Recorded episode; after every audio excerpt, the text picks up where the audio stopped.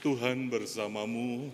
dan bersama rohmu. Inilah Injil suci menurut Matius. Muliakanmu Tuhan. Dalam khotbah di bukit, Yesus berkata kepada murid-muridnya, "Kamu telah mendengar yang difirmankan, mata ganti mata dan gigi ganti gigi. Tetapi aku berkata kepadamu, janganlah kamu melawan orang yang berbuat jahat kepadamu, melainkan siapa pun yang menampar pipi kananmu, berilah juga kepadanya pipi kirimu. Bila orang hendak mengadukan engkau karena mengingini jubahmu, serahkan juga ju- pakaianmu. Bila engkau dipaksa mengantarkan seorang berjalan sejauh satu mil, berjalanlah bersama dia sejauh dua mil. Berilah kepada orang yang meminta kepadamu dan janganlah menolak orang yang mau meminjam dari kamu. Kamu telah mendengar yang difirmankan, kasihilah sesamamu manusia dan bencilah musuhmu.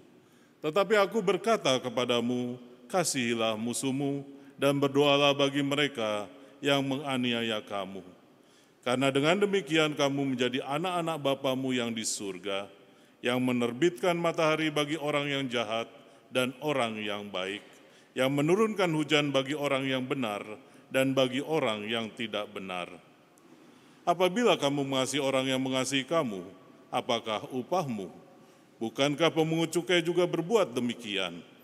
Apabila kamu hanya memberi salam kepada saudara-saudaramu saja, apakah lebihnya dari perbuatan orang lain? Bukankah bangsa-bangsa yang tidak mengenal Allah pun berbuat demikian? Karena itu, haruslah kamu sempurna, seperti Bapamu yang di surga sempurna adanya. Demikianlah sabda Tuhan.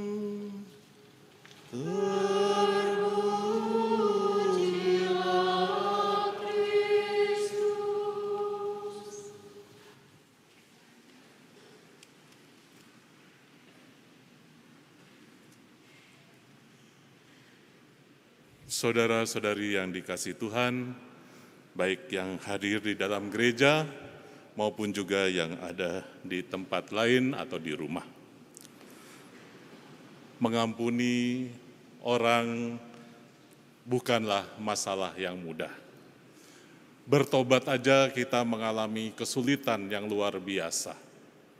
Kita akan bertobat kalau kita memang sudah biasanya mentok karena kita tidak merasa berdaya lagi. Tetapi sejauh kita masih merasa kuat, kita sulit untuk bertobat. Pada kesempatan ini kita diajak untuk melihat lebih jauh lagi apa maksud dari kita mewujudkan kasih Allah tanpa pamrih. Saya punya pengalaman waktu di paroki bagaimana seseorang ketika menjadi Katolik ingin sekali terlibat dalam segala hal dalam kehidupan menggereja.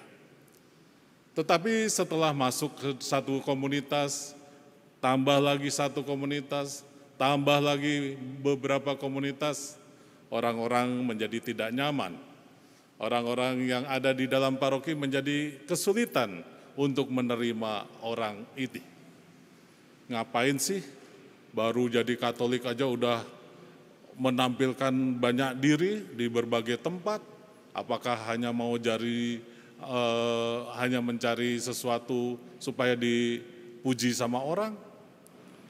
Sulit sekali untuk melihat bagaimana kita mau eh, menangkap dari ketidakpamrihan dia untuk hidup menggereja. Tetapi kita sadar bahwa tidak ada seorang pun ingin memiliki musuh dalam hidupnya. Tetapi kita sadar juga bahwa tidak mungkin mampu menyenangkan semua orang. Saya dalam retret-retret yang pernah saya adakan di Civita, saya sadar bahwa tidak semua orang suka dengan sesi yang saya pimpin. Tetapi saya sadar betul karena banyak sesi yang dipimpin oleh teman-teman saya yang lain.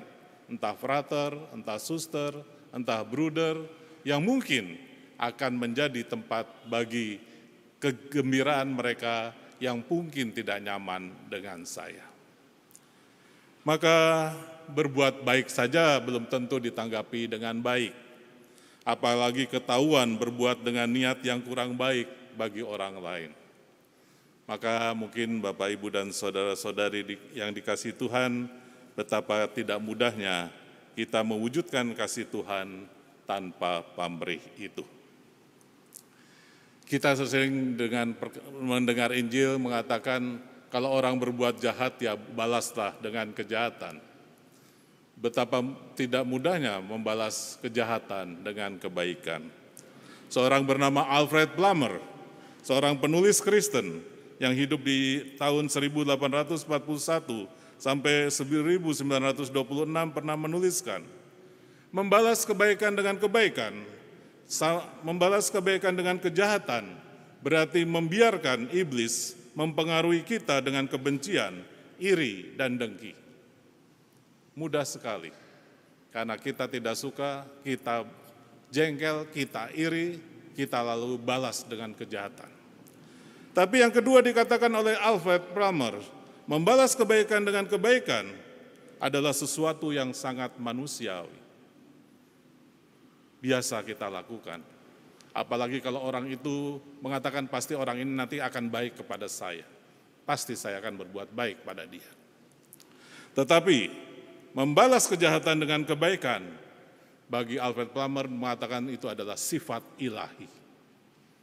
Maka Yesus mengajak kita untuk membangun prinsip baru bagaimana sifat ilahi itu hidup dalam diri kita. Kita pernah lihat Nelson Mandela, bagaimana ketika dia dibebaskan dari penjara, sipir penjara begitu ketakutan karena dia menjadi seorang presiden. Karena ketika dia di penjara, sipir itu melakukan tindakan yang sangat tidak manusiawi, manusiawi kepada Nelson Mandela. Kakinya diikat, lalu dikencingi. Dan ketika dia jadi presiden, sipir itu dipanggil oleh Nelson Mandela dan mereka, dia ketakutan sekali. Tapi Nelson Mandela mengatakan, aku memaafkan kamu. Mungkin tanpa perbuatanmu aku tidak akan menjadi seperti ini. Lalu kita juga berani melihat Abraham Lincoln bermusuhan dengan seorang Edwin Stanton yang ketika dalam pemilihan presiden.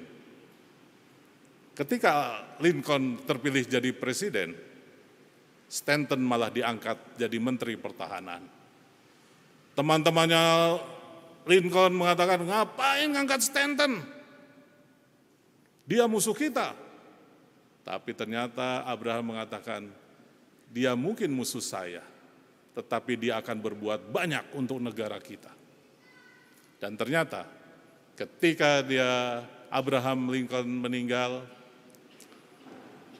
akhirnya Stanton mengatakan, tanpa Lincoln adalah orang besar. Lincoln adalah orang yang berani memaafkan. Lincoln adalah manusia sejarah dalam hidup saya. Dengan tegas dia mengatakan, tanpa dia Amerika tidak akan seperti ini. Maka Bapak, Ibu, dan saudara-saudari yang dikasih Tuhan, mengasihi musuh bertujuan agar kita dapat mencerminkan kasih Allah. Mengasihi Musuh adalah kita supaya kita juga memandang sesama kita seperti Tuhan memandang sesama. Kita diajak untuk betul-betul adil mengasihi seorang lain. Kita sering berbuat tidak adil hanya mengasihi orang yang sayang sama kita, mengasihi orang yang berbuat baik pada kita. Tetapi kita tidak pernah mengasihi orang yang membenci diri kita. Maka kita diajak untuk merenungkan, ternyata orang yang membenci diri kita pun sebetulnya adalah sesama kita. Seorang filosof pernah mengatakan bahwa mereka yang berbuat jahat itu adalah sebetulnya karena mereka kurang dicintai dalam hidupnya. Mereka diasingkan, mereka dikepinggirkan, dan akhirnya mereka membenci kehidupan. Dan terjadilah kejahatan-kejahatan dalam dunia ini. Mereka membalas kejahatan dengan kejahatan.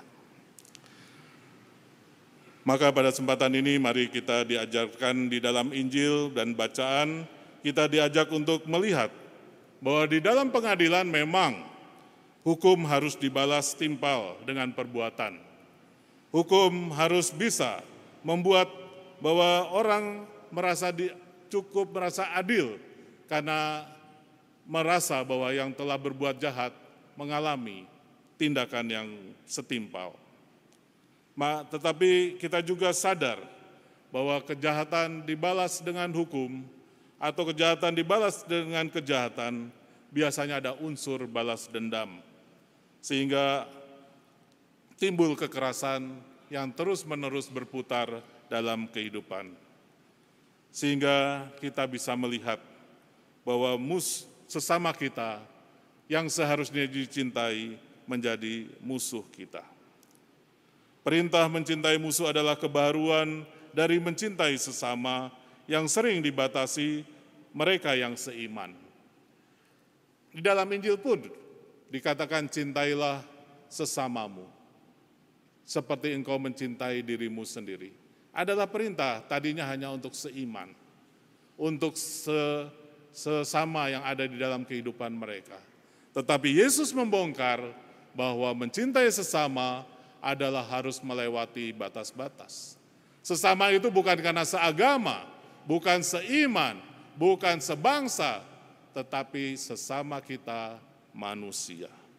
Semua adalah sesama, semua butuh belas kasih. Saya pun butuh belas kasih Tuhan. Walaupun mungkin kita juga banyak dari kita yang mengatakan, Romo saya bukan orang jahat, saya orang baik. Tetapi kita butuh belas kasih Tuhan seperti dikatakan bahwa hujan turun baik untuk orang baik maupun orang yang jahat.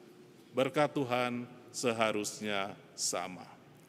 Maka Bapak Ibu, saudara-saudari yang dikasih Tuhan, Nelson Mandela bisa membuat kebaikan kepada kejahatan. Abraham Lincoln bisa, Santo Stefanus bisa mendoakan musuh-musuhnya. Apakah kita mau mendengarkan ajaran Yesus dan melaksanakannya? Apakah kita memang berdoa kepada Tuhan dari yang tidak mungkin menjadi mungkin berkat kekuatan Allah dan bukan kekuatan kita sendiri? Maka pada kesempatan ini, apakah kita menyerahkan diri betul menjadi perpanjangan tangan Tuhan? Semoga berkat rahmat Allah kita dimampukan untuk menjalankan prinsip yang baru itu. Mengalahkan kejahatan dengan kebaikan. Membalas ketidaknyamanan dengan kenyamanan.